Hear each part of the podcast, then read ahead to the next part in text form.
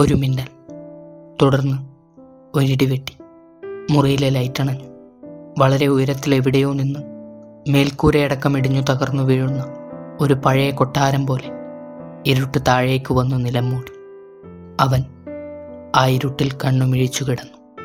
കണ്ണിൽ വെളിച്ചത്തിന്റെ ഒരു കനൽ മാത്രം നിന്നെരിഞ്ഞപ്പോൾ റോഡിനെതിരെ എവിടെയും വെളിച്ചം പരന്നൊഴുകുന്നത് കണ്ടു. അവിടെ ലൈറ്റ് പോയിട്ടില്ല. ഒരു വശം മുഴുവൻ സ്തംഭിച്ചുപോയ തളർവാദ രോഗിയെപ്പോലെ റോഡ് നെടുനീളത്തിൽ കിടക്കുന്നു. ജനാലയിലൂടെ ഒന്നിനുമേലൊന്നായി വെളിച്ചത്തിന്റെ രണ്ട് കമ്പികൾ നീണ്ടു നിൽക്കുന്നു. കട്ടിലിൽ മലർന്നു കിടന്നുകൊണ്ട് അവൻ അവയിലേക്ക് സിഗരറ്റിന്റെ പുക ഊതിക്കയറ്റി കമ്പികളിൽ മഞ്ഞുപോലെയുള്ള ഒരു പെയിന്റ് തങ്ങി നിന്നു. പിന്നെ അത് മങ്ങി മാഞ്ഞുപോയി ലൈറ്റ് അണയുന്നതിന് മുമ്പ് വിശ്വത്തെക്കുറിച്ച് ഓർക്കുകയായിരുന്നു. മേശപ്പുറത്ത് ചരമവാർത്തയുണ്ട്. എന്റെ ദ്വിതീയ പുത്രൻ ടി. വിശ്വനാഥൻ നൂറനാട്ട് വച്ചുണ്ടായ കാറപകടത്തിൽപ്പെട്ട് അകാല ചരമമടഞ്ഞ വാർത്ത. കൊല്ലപ്പെട്ടത് എന്നെഴുതാൻ വിശ്വത്തിന്റെ അമ്മയ്ക്ക് മടി തോന്നിയിരിക്കും. അതാവുമല്ലോ അകാല ചരമം. എത്ര വയസ്സിലാണ് കാലത്തിലുള്ള ചരമമാകുന്നത്? അറുപത് എഴുപത് മുപ്പത്തിയൊന്നാം വയസ്സിൽ മരിച്ചുപോയാൽ ഇങ്ങനെയേ പറയാവൂ എന്ന് നിയമമുണ്ടോ? ഒരു നീതീകരണമുണ്ട്. വിശ്വം ഇപ്പോഴൊന്നും മരിക്കേണ്ടവനായിരുന്നില്ല. ഇന്റർവെല്ലിനു ശേഷം സിനിമാ തിയേറ്ററിന്റെ വാതിലുകളിൽ ധൃതിയിലിട്ടറിയപ്പെട്ട് കിടക്കുന്ന കത്തിയ സിഗരറ്റ് കഷണം പോലെ പകുതി പോലും ആകാതെയുള്ള ഒരു ജീവിതം. മറ്റൊരു കൊള്ളിയാൻ. അത് ചീന്തിപ്പൊലിയുന്നതിനിടയിൽ ജനാലയ്ക്കും ഗുരുവായൂരപ്പനുമിടയ്ക്ക് നെടുനാളായി നിലകൊള്ളുന്ന ചിലന്തി വലയിൽ കൂടി പ്രകാശം തെറിച്ചു കടന്നുപോയി. നേരിയ വെട്ടത്തിൽ അതു നിന്നാടുന്നു. വളരെ ആഴ്ചകൾക്ക് മുമ്പ് ഒരു കൂറ്റൻ ചിലന്തി എവിടെ നിന്നോ വന്നെത്തി. വന്ന ദിവസം തന്നെ വല കെട്ടിത്തുടങ്ങി ശ്രദ്ധാപൂർവം അവനതും നോക്കിയിരുന്നു. കുറുകയും നെടുകയും ചാടി വല പൂർത്തിയാക്കിയിട്ട് ചിലന്തി വിശ്രമിച്ചു. പിന്നെ എവിടെ നിന്നെന്നറിയാതെ പ്രാണികളും കൊതുകുകളും വലയിൽ വന്നു കുടുങ്ങിത്തുടങ്ങി അവയെല്ലാം ചിലന്തി കൊന്നു തിന്നു. അങ്ങുമിങ്ങും ഒറ്റപ്പെട്ട ഈച്ച ചിറകുകൾ ഏഴു വർണങ്ങളും അണിഞ്ഞ് കാറ്റിൽ പെട്ടിളകാൻ ആരംഭിച്ചു. അത് കണ്ടപ്പോൾ ചിലന്തിയോട് ഭയവും വെറുപ്പുമായി.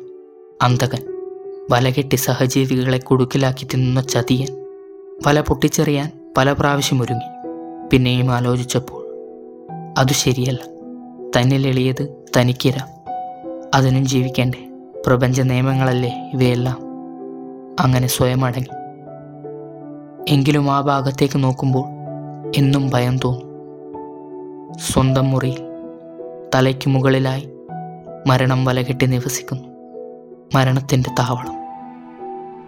ഈ രാത്രിയിൽ വിശ്വനാഥന്റെ അപകട മരണത്തെക്കുറിച്ച് മാത്രം ഓർത്തു കിടക്കുമ്പോൾ അവിടേക്ക് തന്നെ തുറച്ചു നോക്കിപ്പോകും റോഡിനെതിരെ റേഡിയോ പാട്ടുപാടുന്നു നേരെയുള്ള രണ്ടാം നിലയിൽ ചീട്ടുകൾ പല കൈകളിലായി ഒളിച്ചുകളി നടത്തുന്നു. ലൈറ്റ് അണഞ്ഞതിന് ശേഷമുള്ള രണ്ടാമത്തെ മിന്നലിന്റെ വെളിച്ചത്തിൽ ഒരു പ്രാണി വലയിൽ കുരുങ്ങിക്കിടക്കുന്നത് അവൻ കണ്ടുപിടിച്ചു. ഒരിര കൂടി ഇനി മരണത്തിന്റെ വരവ്. എട്ടുകാലുകളിൽ ഇഴഞ്ഞെത്തുന്ന മരണം. ഇരുട്ടിൽ ശബ്ദമില്ലാതെ കണ്ണീരൊഴുക്കാതെ പിടിയിലൊതുങ്ങുന്ന ഇര. അകാല ചരമം. സന്ധ്യയ്ക്ക് മഴയ്ക്ക് മുമ്പായി ഒരുപാട് ഇയലുകൾ പൊന്തിയിരുന്നു. ഈ കിടക്കുന്നത് അവയിലൊന്നാവാം. മുറിക്കുള്ളിൽ കണ്ട പ്രകാശം തേടി പറന്നു വന്നിരിക്കും. ജനാല കടന്നപ്പോഴേക്കും വെളിച്ചമില്ലാതാവുകയും വലയിൽപ്പെടുകയും ചെയ്തിരിക്കും. കുറ്റബോധം തോന്നി. താനും മരണത്തിന് കൂട്ടുനിൽക്കുന്നു. കൊലയ്ക്ക് കളമൊരുക്കി കൊടുക്കുന്നു. തിരിഞ്ഞും മറിഞ്ഞും കിടക്കുന്നത് അവസാനിപ്പിച്ച് എഴുന്നേറ്റു. വലയിൽ കിടക്കുന്ന പ്രാണിയെ അവ്യക്തമായി കാണാം. വീണ്ടും പ്രകാശമെത്തുമ്പോൾ ഭക്ഷിക്കാനായി മാറ്റിയിട്ടിരിക്കുകയാവും.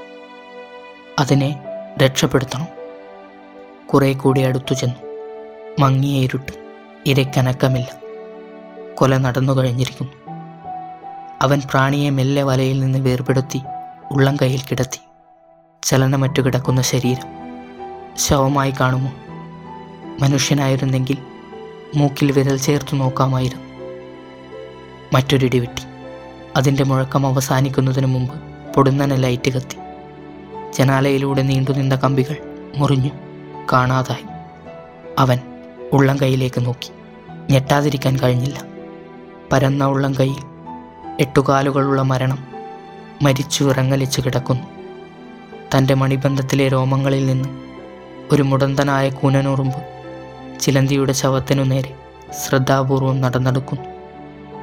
എന്തു ചെയ്യണമെന്നറിയാതെ ജനാലയിലൂടെ പുറത്തേക്ക് നോക്കുമ്പോൾ റോഡിനെതിരെ എല്ലായിടത്തും ഇരുട്ടായിരിക്കുന്നത് അവൻ കണ്ടു. പല്ലിളിക്കുന്ന ഇരുട്ട്